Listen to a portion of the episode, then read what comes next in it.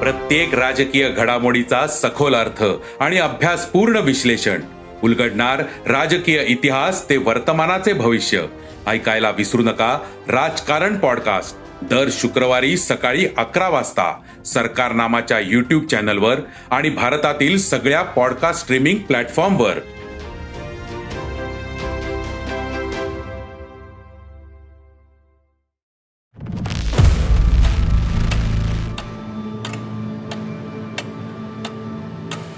Sakal media house original Marathi crime podcast. अनेक गुन्हे असे असतात की त्यांची दीर्घकाळ चर्चा होत राहते. काही घटना आपल्याला आठवत असतात पण त्याबद्दल सविस्तर माहिती नसते. इतिहासाच्या पानांमध्ये दडलेल्या अशाच काही घटना आम्ही घेऊन येत आहोत क्राईम अनप्लग या खास पॉडकास्टद्वारे.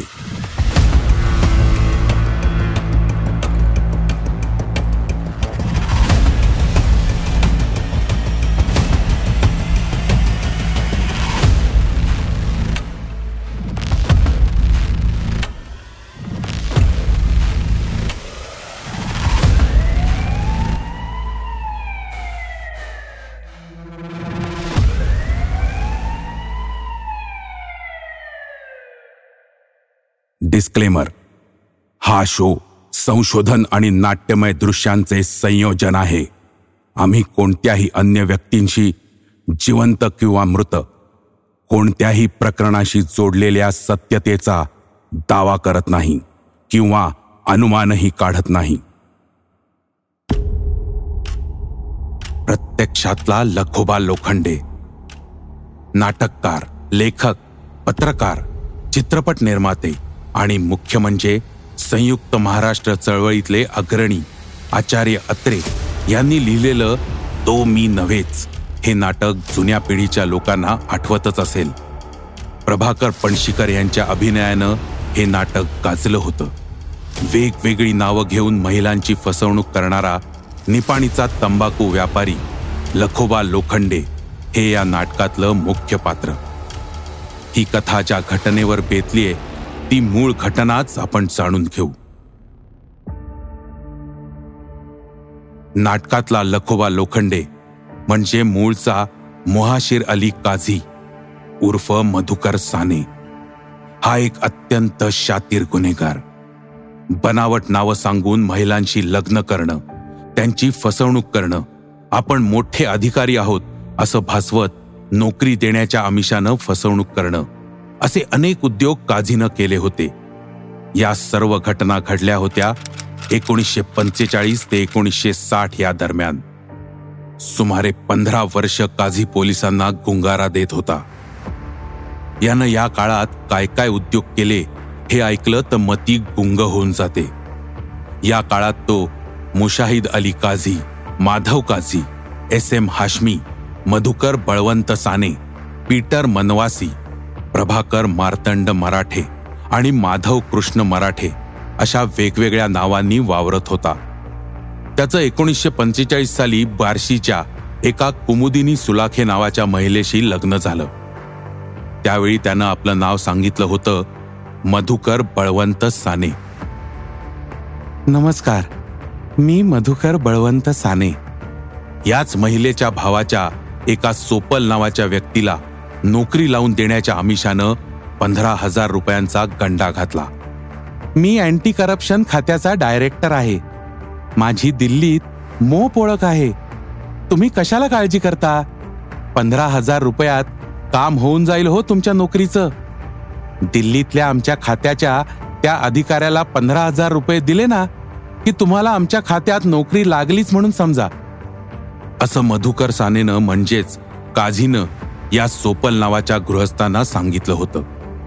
त्यानं सोपल यांच्याकडून पंधरा हजार रुपयांचा ड्राफ्टही घेतला आणि मग हात वर केले. त्यानं या सोपल नावाच्या व्यक्तीला दोन तारा पाठवल्या होत्या. एक होती अँटी करप्शन खात्यात नेमणूक दिल्याची आणि दुसरी होती ही नेमणूक कॅन्सल झाल्याची. सोपल यांनी मुंबईला जाऊन चौकशी केली तेव्हाच त्यांना कळलं की आपण साफ फसवले गेलोय. त्यांनी मग काझी उर्फ सानेच्या विरोधात पोलीस तक्रार केली. पोलिसांनी काझीला अटकही केली. पण त्याच्या मेवण्यानं म्हणजेच कुमुदिनी सुलाखेच्या भावानं त्यांना जामिनावर सोडवलं. हा जामीन नंतर सुलाखेंनी रद्द केला. त्यावेळी त्याला पुन्हा पकडण्यात आलं. त्यावेळी काही नातेवाईकांनी पुन्हा त्याला जामिनावर सोडवलं. त्यानंतर काझी जो बेपत्ता झाला तो थेट पुढची दहा वर्ष.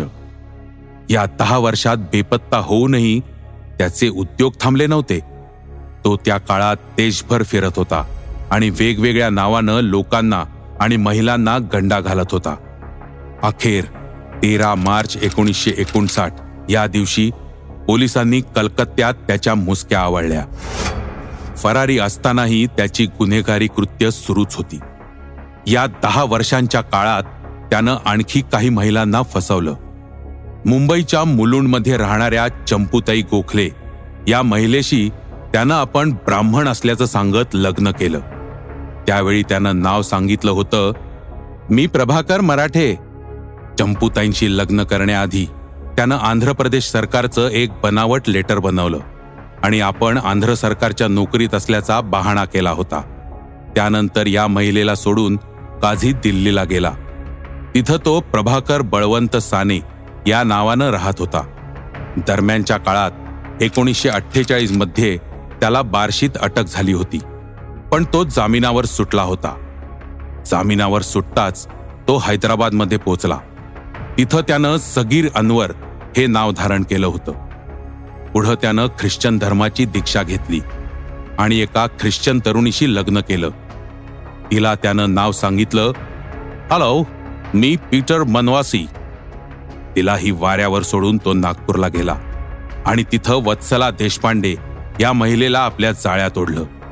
त्यावेळी तो बनला होता माधव कृष्ण मराठे. अखेर कलकत्त्यात त्याला पकडल्यानंतर त्याच्या विरोधात दोन खटले चालवण्यात आले. यावेळी जे साक्षी पुरावे झाले त्यावेळी काझी पवित्रा घेत होता. तो मी नव्हेच. यापैकी एका खटल्यात त्याला तीन वर्षांची.